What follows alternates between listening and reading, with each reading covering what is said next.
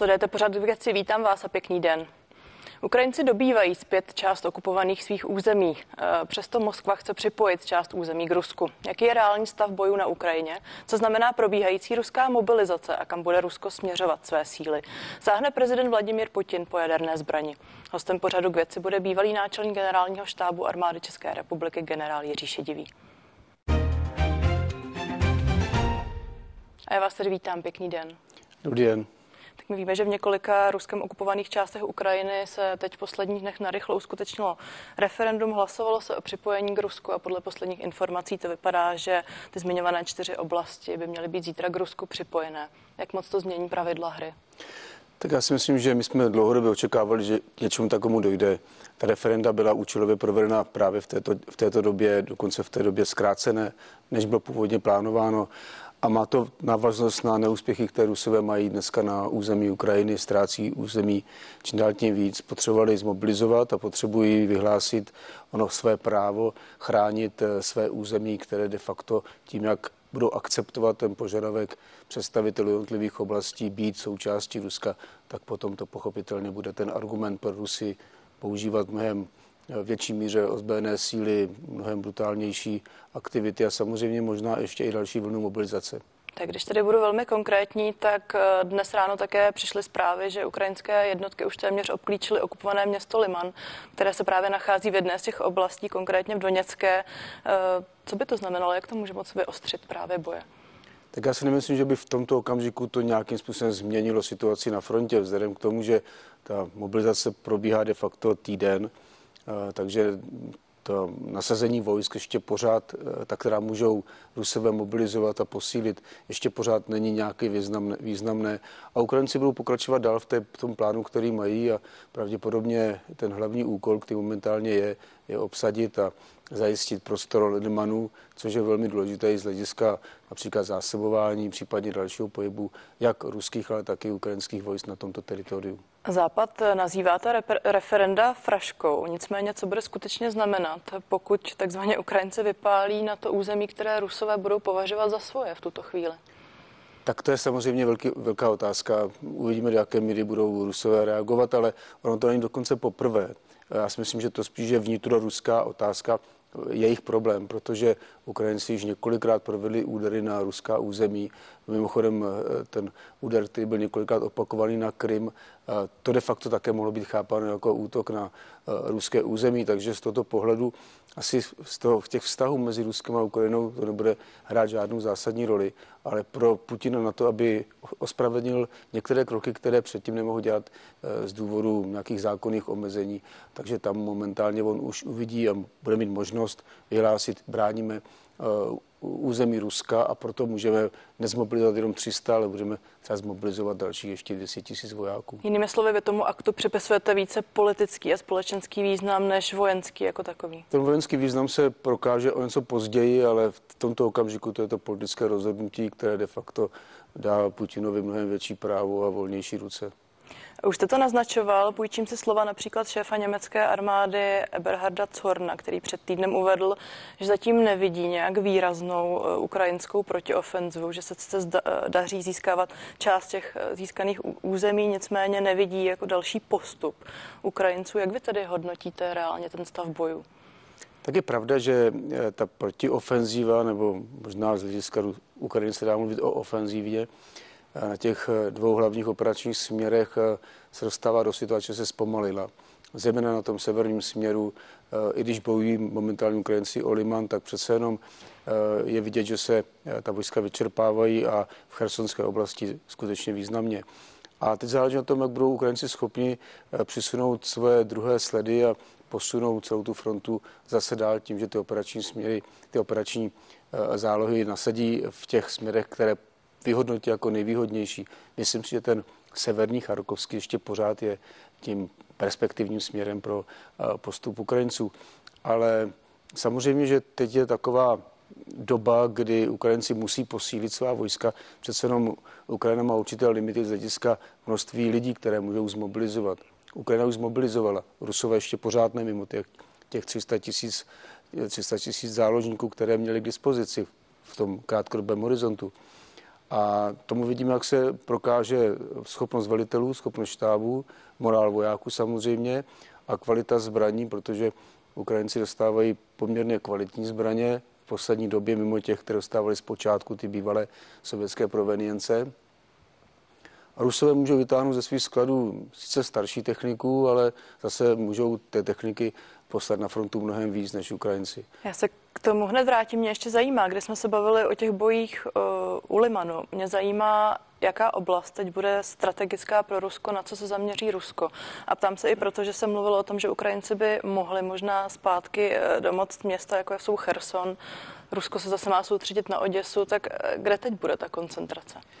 tak eh, ten původní úkol, který byl od eh, Putina který byl teritoriálně eh, ohraničen Donbasem, čili Doněckou a Luhanskou republikou, tak ten si myslím, že zůstane pořád tím hlavním úkolem, který budou mít ruští generálové toto území zaprvé zajistit v té luhanské části a doněcké i dobít.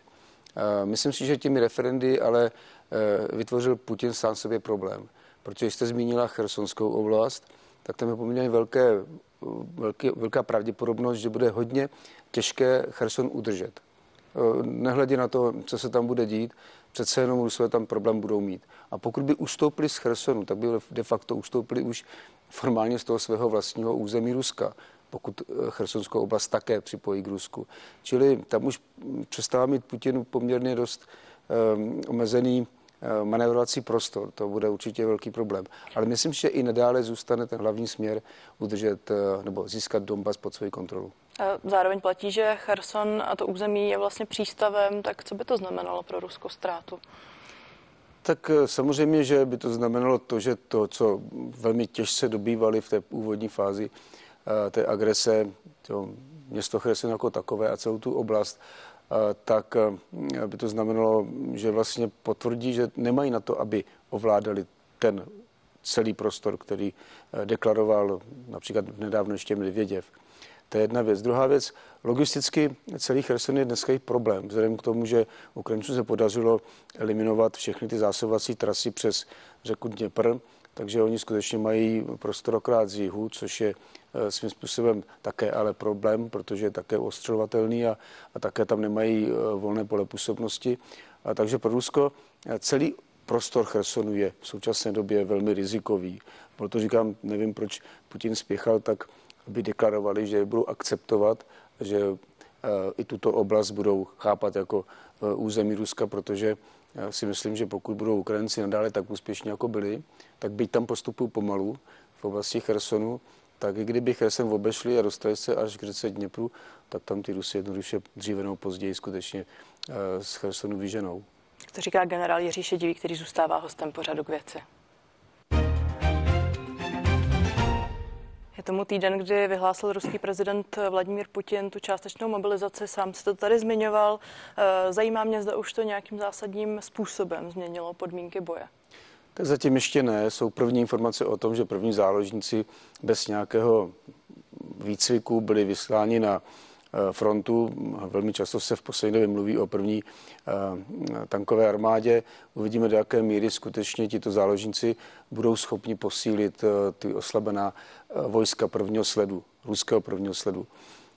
Předpokládám, že to jsou lidé, kteří v nedávné době odešli z výkonu buď vojenské základní služby, nebo odešli z té funkce, kterou zastávali jako profesní vojáci a teda jsou relativně vycvičeni. Ale Eh, tam jsou vždycky velké pochybnosti, protože eh, u Rusů někdy takovéto logické jednání není realitou, je to úplně pravý opak.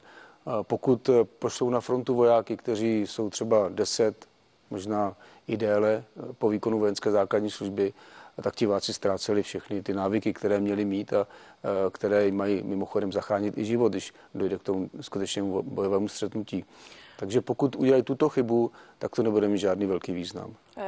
Jinými slovy, jak velké naděje, zdali to tak mohu říct, vy vkládáte eh, do téhle části ruské armády? Eh, já si myslím, že to bude poměrně velký problém. Samozřejmě, že tam bude určitá část lidí, kteří jdou bojovat eh, za Putina a budou nadšení z toho, že můžou za Rusko skutečně válčit a možná i dokonce zemřít. To nemůžeme vyloučit. Ale z toho, jak se chová ruská veřejnost a jaké jsou zprávy, které současně máme z průběhu mobilizace, tak eh, tam žádné velké nadšení neexistuje. Já, čast, já narážím i na to, že často vidíme snímky, které upozorní na to, že vojáci nejsou úplně dobře vyzbrojeni, vybaveni, ošaceni, eh, že to jsou často také různé příslušníci různých etnických menšin. Tak v jakém stavu reálně ta armáda je? Tak musíme rozlišit, o jakou armádu se jedná. Jestli se jedná třeba o pozemní síly, což je v tomto případě asi ten hlavní akcent v oblasti mobilizace, jestli se týká letectva, raketového vojska, námořnictva a podobně, tak tam samozřejmě jsou ty kvality odlišné. Ale my vidíme především pozemní síly a Rusko potřebuje především doplněné útvary pozemních sil a tam ta kvalita je relativně nízká, což je zcela evidentní. A jak jsem řekl, ten morál lidí není asi eh, příliš vysoký z větší části. A to, jestli nedostanou všechno to, co dostat mají, byť si myslím, že v určité části eh, pravděpodobně jsou zveličovány ty nedostatky a nevýhody, které ty vojáky Eh, ti vojáci se do nich dostávají, třeba nevím, rezavé zbraně, případně eh, nemají eh, přesně definováno, jaké, jakou dostal velikost třeba svých maskáčů a podobně. To si myslím, že bychom měli trochu no, posoudit z nějakého hlediska, že tam se někdy jedná i o propagandu. Ale ve své podstatě tito vojáci nebudou asi vybaveni nejmodernějšími zbraněmi a nebudou mít ani tu nejmodernější výstroj, i když nějakou stoprocentně dostanou. A s tím musíme počítat, že to, ta efektivita jejich nasazení v prvním sledu nebude příliš vysoká. A co z pohledu boje a jakési motivace znamená pro Rusy ten hrozící desetiletý trest za kapitulaci, dezertaci a další, tedy eh, ten trest, který nedávno schválila státní ruská duma? Tak zatím vidíme, že poměrně velká část společnosti se snaží z té mobilizace uniknout. To jsou informace o tom, jestli je už překročilo hranici 260 tisíc nebo 160 tisíc ruských mladých mužů. To přesně taky nevíme a bude to asi pravděpodobně otázka nějakých dalších analýz. Ale v každém případě i ta hrozba těch deseti let, možná dokonce i 15 let, eh, je menší, než to odejít na frontu a zemřít tam. Takže eh, ta, to odhodlání bojovat za Rusko, zejména v té oblasti eh, Ukrajiny, si myslím, že není příliš vysoká. Eh, my jsme tady mluvili o té výbavě, často také ale čtu analýzy, že za řada lidí z té oblasti je překvapená, kolik třeba děl, tanků a obrněných transportérů vlastně Rusko bylo schopné momentálně najít. Jak to vnímáte vy? No, tak Rusko mělo vždycky ještě z doby Sovětského svazu obrovské zásoby konvenčních zbraní. My se bavíme o tom, že na Ukrajině bylo zničeno asi 11 tanků. Zničeno, uh, některé byly v poruše, takže získali Ukrajinci a podobně. A jako Rusové přišli o více jak 11 tanků, ale ty Rusové měli přes 12 tisíc. Takže je potřeba, aby jsme viděli, že přece jenom eh, zásoby tam ještě pořád jsou. A jsou zásoby techniky starší, není to úplně nejmodernější technika. V nedávné době jsme viděli, kdy Rusko vyslalo na uh, Ukrajinu do té chersonské oblasti staré tanky T-62, ale velmi málo se diskutovalo o tom, že ty tanky jsou modernizovány jak aktivním pancířem, tak eh, systémem řízení palby volna, kterou my jako vojáci známe z té doby, kdy jsme porovnávali volnu s českým nebo československým kladivem. A, takže osobně já znám, jaký jsou výhody a nevýhody těchto, těchto systémů. A na to, jakým způsobem se vede e, momentálně válka, že to nejsou žádné hluboké průniky tankových útvarů a že se víceméně střílí z místa takovéto tanky zkrátka mohou sehrát poměrně významnou roli jako palebný prostředek. A to všechno se do tu frontu může dostat. Takže to nebylo to úplně nejmodernější, ale ta určitá efektivnost eh, v té přímé, v tom přímém bojovém střetnutí, ta se dá očekávat. Mimochodem pořád platí ty hrubé odhady, že Rusko disponuje trojnásobkem vojenské síly a také arzenálu a pochopitelně i těch tanků. To pravda je. Rusové, a Putin to řekl také, eh, oni mají zmobilizovatelných přibližně asi do 2 až 3 milionů lidí. To jsou lidé, kteří jsou de facto krátce právě po výkonu vojenské základní služby, to jsou ty novodobé zálohy, Ukrajina do milionů. Takže už tam je určitá disproporce. Ale tvrdí se, že Rusko je schopno zmobilizovat až 25 až 30 milionů lidí. Ale to byla všeobecná mobilizace a znamenalo by to například přechod na válečnou ekonomiku, což je zase úplně něco jiného, k čemu se určitě Rusko neodhodlá. Můj nepoměr tam další je. dotaz měl znít tak, zda si myslíte, že potom po něm Rusko sáhne. Já si půjčíme názor generálního konzula v ruském Petrohradu, kde si Vladimíra Votápka, který vlastně konstatoval, že tou částečnou mobilizací teď také Putin demonstruje svoji maximální sílu, protože by více vojáků ani neošatil, ani neuživil, když to řekne velmi laicky. To je pravda. Všeobecná mobilizace, jak jsem řekl, znamená přechod na válečnou ekonomiku, úplně systém řízení státu a samozřejmě zastavení jakékoliv například obchodování v těch mírových komunitách. Takže eh, to, kdyby Putin udělal, tak sice by možná přečíslil, určitě přečíslil Ukrajinu z hlediska počtu vojáků, počtu techniky a podobně, ale de facto by eh, Rusko v těchto podmínkách a v současné době, nemluvíme o druhé světové válce, eh, by de facto zničil. Myslím si, že i tohle to bude pro Rusko obrovský problém do budoucnosti. Jiří Šedivý je mým dnešním hostem pořadu k věci.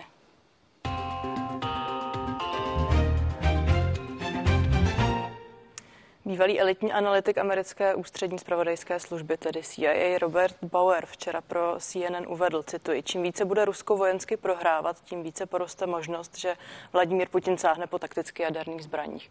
Jak moc reálnou vy tuhle hrozbu vidíte? Ještě před, dejme tomu, deseti lety se slovo jaderný úder de facto nepoužívalo. Všichni se tomu vyhybali. Nikdo nebyl ochoten vůbec na takovéto téma diskutovat, protože to bylo něco tabu. A dneska o nich, o jaderných úderech mluví prezidenti jednotlivých států, vys například i prezident eh, Biden a samozřejmě prezident Putin. Eh, já věřím tomu, že k ničemu takovému nedojde a že to je pořád ještě v té eh, fázi takového vyhrožování a poměřování sil, kdo má čeho víc, ale nemyslím si, že by, nebo doufám, že Rusové nemají vůbec v úmyslu něco takového použít. Na druhou stranu, my nevíme, co se skutečně honí v hlavách těch Eh, ruských nejvyšších politiků. Přičemž věřím, že ruští generálové jsou natolik inteligentní, že si uvědomují ten obrovský negativní dopad použití jaderných zbraní. Ale kdyby se eventuálně měli použít jaderné zbraně, tak věřím k tomu, že jenom jako nějaký výstražný úder do neznáma, do nějakých neobydlených oblastí, jenom proto, aby se deklarovalo to, že ta jaderná zbraň existuje a funguje, ale že by se použila reálně proti třeba uskupení vojsk někde, bavíme se o Limanu, tak dejme tomu u Limanu, to se mi nechce věřit zkrátka. Které se často zmiňují dva termíny a to jsou zbraně taktické a strategické. Tak o kterých se v tomto případě bavíme, jaký by to tedy mělo dopad, mělo dopad nebo můžete popsat konkrétní situaci? Tak já jsem teď mluvil spíš o taktických zbraních. To jsou zbraně malé ráže, několik kilotun, záleží na tom pochopitelně, čím je to střeleno a, a v jakém rozsahu ale to jsou zbraně, které se používají skutečně na taktické úrovni a používají se na bojišti. Eh, pokud mluvíte o strategických zbraních, tak tam už mluvíte například o raketách, které by dosáhly na území Spojených států amerických a samozřejmě ty americké na území, eh, území Ruska. A to si myslím, že by skutečně už znamenalo další světovou válku. A i tam předpokládám, že tak daleko Putin, eh, byť to naznačuje, tak by něco takového neudělal. Já jsem tedy like, ale přesto se chci zeptat, jakou zbraň by mohlo Rusko použít, aniž by v tu chvíli zranilo sebe samo.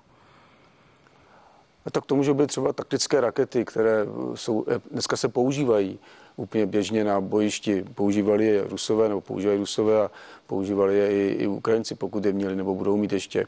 Uh, takže to jsou dosahy maximálně stovky kilometrů a ten perimetr mm, podle toho zase, jak je ta nálož velká, můžou být eh, kilometry, může být zase desítky kilometrů. Otázka zamoření není tak významná vzhledem k tomu, že tyto zbraně se používají zpravidle ke vzdušným úderům, které mají ničit živou sílu, případně destruovat uh, nějakou infrastrukturu, bojové prostředky, ale to zamoření, které by tam vzniklo, je relativně malé. Říkám relativně malé, protože je potřeba vidět, že to je vždycky strašně nebezpečná a, a zdraví škodlivá zbraň, bych to řekl takhle, protože jakýkoliv jaderný materiál, který eh, se dostane do ovzduší, tak následně může způsobovat smrt úplně nevinných lidí stovky kilometrů od toho místa úderu. Vy jste teď téměř odpověděl, já jsem se chtěla ptát, že v takovém případě by měl bát i český občan. Eh, samozřejmě to záleží na tom, eh, jak prochází to proudění vzduchu, proudění větru. Vzpomeňme, jak vypadal případ, kdy v Černobylu došlo k té explozi po neodborném zacházení s eh, jedním z reaktorů. Eh, ty spady se dostávali nad Československo a Českou republiku, na Bavorsko, v severní eh, Evropě. Skutečně to byly dopady, které byly poměrně hodně, hodně významné a otázka je, kolik lidí na to doplatilo například tím, že dostali rakovinu A my to ani nevíme pořádně, vzhledem k tomu, že nevíme, co bylo třeba tím spouštěčem pro něco takového. Ale určitá statistika existuje, která ukazuje na zvýšený výskyt takovéto onemocnění. Takže pokud by došlo k jaderným výbuchu, pokud by to skutečně zvedlo poměrně velký eh, třeba nějaký ten jaderný oblak, který by se dostal prouděním vzduchu až na Českou republiku, tak na to můžou doplatit i tady lidé v Čechách. Eh, jak moc jsou teď skutečně zalarmované Spojené státy a tamní zpravodajské služby, když slyšíme právě o nevzkazy amerického prezidenta, že by přišla adekvátní odpověď na takovou, na takovou zbraň, na takovou reakci? Tak předně i Biden naznačil nebo řekl, že američané velmi často na toto téma s Rusama diskutují. Byť je to schováno pod tu e, přikrývku těch Eh, válečných, té válečné retoriky, ale přece jenom američané s Rusy na toto téma pravidelně diskutují a určitě diskutují na těch nejvyšších strategických úrovních. Eh, to je zcela zřejmé. A určitě američané dali jasně najevo Rusům, že jsou připraveni eh, na jakoukoliv odvetu v okamžiku, že by Rusové jaderné zbraně použili. A teď je otázka, do jaké míry a jak by použili američané své prostředky, ať už jaderné, anebo eh, konvenční, ale vysoké účinnosti, efektivnosti, eh, které by asi pravděpodobně eh, byly nasazeny na Ukrajině a znamenaly pro Rusy také obrovský problém. Takže ta debata je, myslím si, že takovéto ostrašení ze strany Spojených států amerických, ale i Velké Británie, Ruska směřuje k tomu, aby Rusové nic takového nepoužili. Politici a analytici v poslední dne hodně řeší, zda Rusové mohli stát za poškozením plynovodu Nord Stream v Balckém moři. Eh, pokud by se ukázalo, že tomu tak bylo, má Západ a NATO nějaký scénář na takzvanou tuhle, jestli to mohu nazvat, hybridní válku?